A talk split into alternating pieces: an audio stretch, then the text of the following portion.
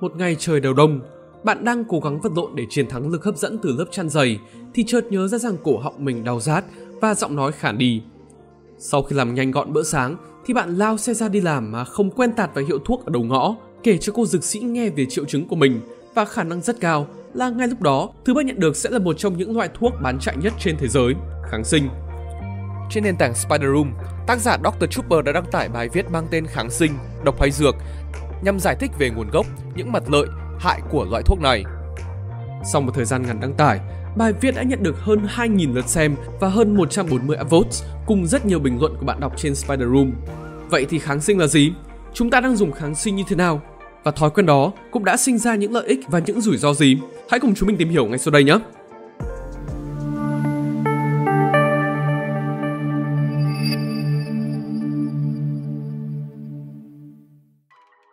Phần 1.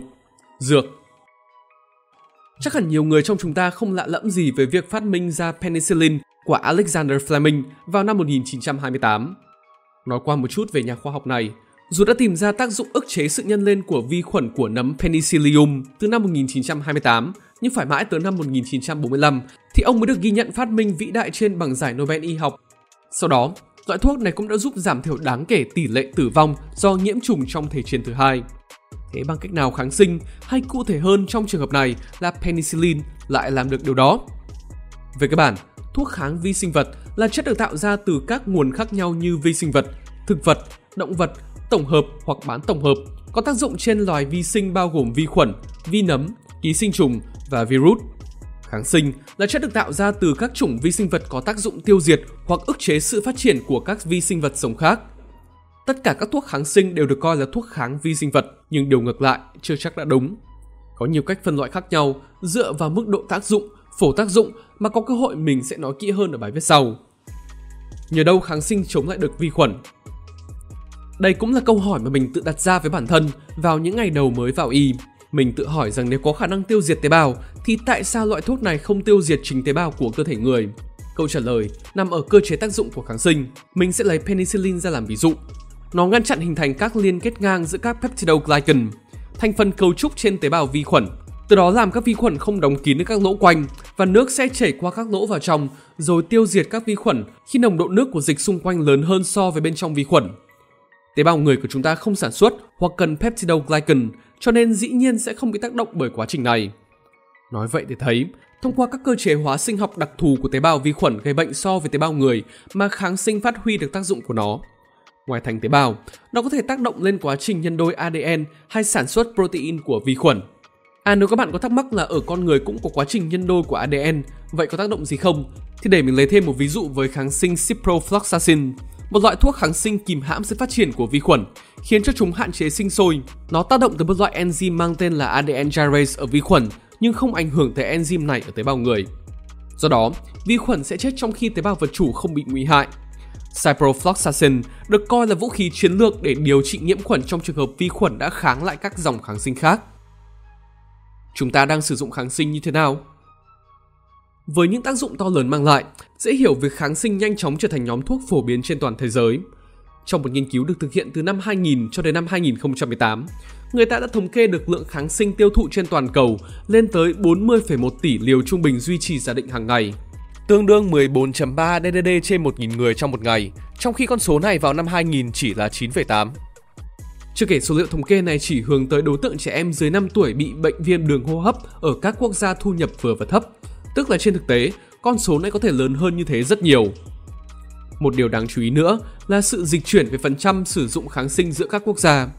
Tỷ lệ dùng kháng sinh tăng lên thấy rõ ở các khu vực như Trung Đông, Tây Á và Đông Nam Á, trong đó có Việt Nam của chúng ta với tỷ lệ tăng từ 59% năm 2000 lên 74% vào năm 2015.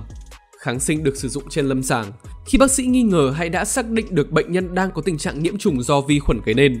Nó cũng được dự phòng trong một số trường hợp có nguy cơ nhiễm khuẩn cao như tiền phẫu hoặc bệnh nhân đang sử dụng thuốc ức chế miễn dịch. Nhưng có một thực tế đáng lo, ở cả Việt Nam lẫn nhiều quốc gia có thu nhập trung bình khác là sử dụng thuốc kháng sinh không kê đơn tức là việc mua và dùng thuốc không theo y lệnh của bác sĩ. Chính vì thế mà trong một khảo sát của Bộ Y tế vào năm 2013 ở các tỉnh phía Bắc cho thấy, phần lớn kháng sinh bán ra mà không có đơn. Hơn nữa, người dân thường cũng yêu cầu được bán kháng sinh mà không có đơn. Đấy là trong cộng đồng, còn ở môi trường bệnh viện, con số này cũng không kém phần đáng lo ngại khi mức sử dụng kháng sinh trung bình là 274,7 DDD trên 100 ngày giường.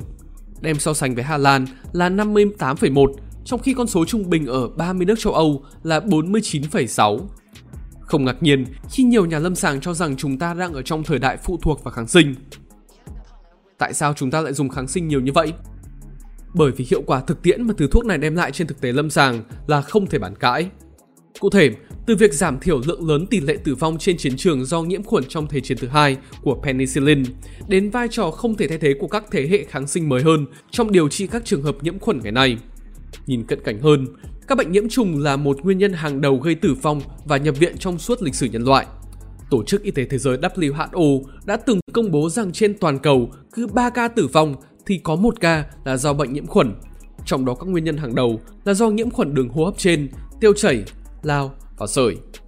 Không ngoa khi nói rằng phát minh này của Fleming đã cứu sống hàng trăm triệu mạng sống cho đến tận ngày hôm nay. Thế nhưng, thứ thuốc này có thật sự thần thánh như vậy? Phần 2. Độc Tác dụng phụ của kháng sinh Như mọi loại thuốc khác trên lâm sàng, kháng sinh cũng có những tác dụng phụ của nó, phụ thuộc vào từng nhóm, liều sử dụng và đường sử dụng. Dựa vào mức độ, từ nhẹ như cơn đau bụng, sốt, nổi mẩn ngứa, tới nặng hơn như sốc phản vệ, tổn thương thận, hoại tử da, vân vân. Lẽ dĩ nhiên khi uống kháng sinh và thấy các biểu hiện bất thường thì cần dừng thuốc ngay lập tức và tới bác sĩ điều trị để được tư vấn.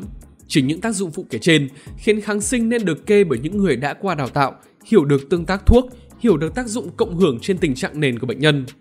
Như thầy mình vẫn thường bảo, cho thuốc là cả một nghệ thuật và muốn là một bác sĩ giỏi, bạn cần phải là một nghệ sĩ. Nhưng một điều còn đáng sợ hơn khiến mình đặt chữ độc cho phần này, đó chính là nỗi ác mộng của y học thế kỷ 21, kháng kháng sinh. Kháng kháng sinh là gì?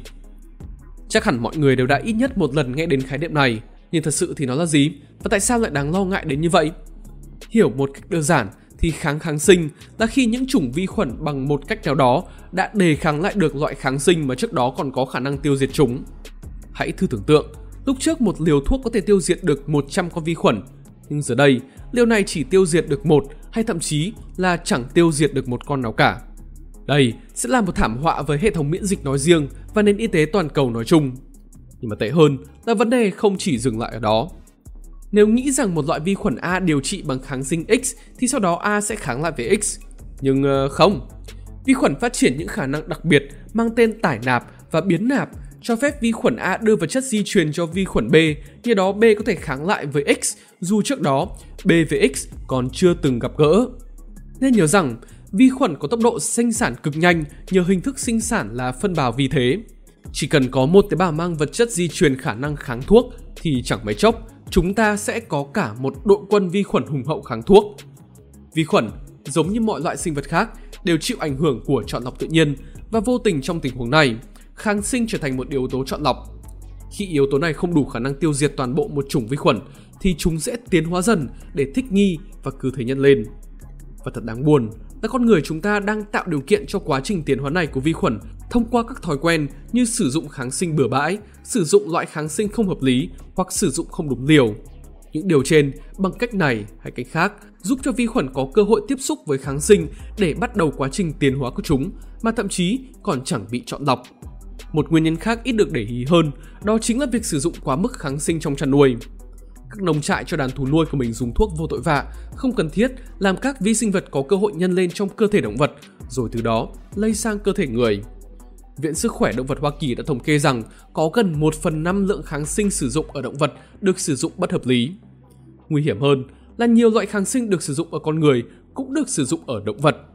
Cho nên, khi tiêu thụ sản phẩm động vật, vô tình ta nạp vào người một lượng không nhỏ các vi khuẩn đã có sẵn khả năng kháng thuốc, dù cho bản thân mình còn chưa dùng loại kháng sinh đó bao giờ. Kháng kháng sinh đáng sợ như thế nào? Có một sự thật các bạn cần biết là từ khi được phát minh ra, số lượng các nhóm thuốc kháng sinh mới được phát triển thực tế không nhiều. Bởi thế cho nên mới nảy sinh ra tình trạng hầu hết các kháng sinh chúng ta đang sử dụng đã có tuổi đời là 40 đến 50 năm. Ngược lại, tốc độ kháng thuốc của vi khuẩn thì lại nhanh đến chóng mặt. Các nghiên cứu và thống kê hàng năm chỉ ra rằng phần trăm kháng thuốc cứ thế tăng dần. Đáng chú ý, có thể kể đến các chủng vi khuẩn như lao, phế cầu, E. coli. sẽ thấy, đây là các vi khuẩn thường gặp. Và bởi vậy, đây trở thành một gánh nặng lớn không chỉ với ngành y tế mà đặc biệt là với bệnh nhân cùng gia đình.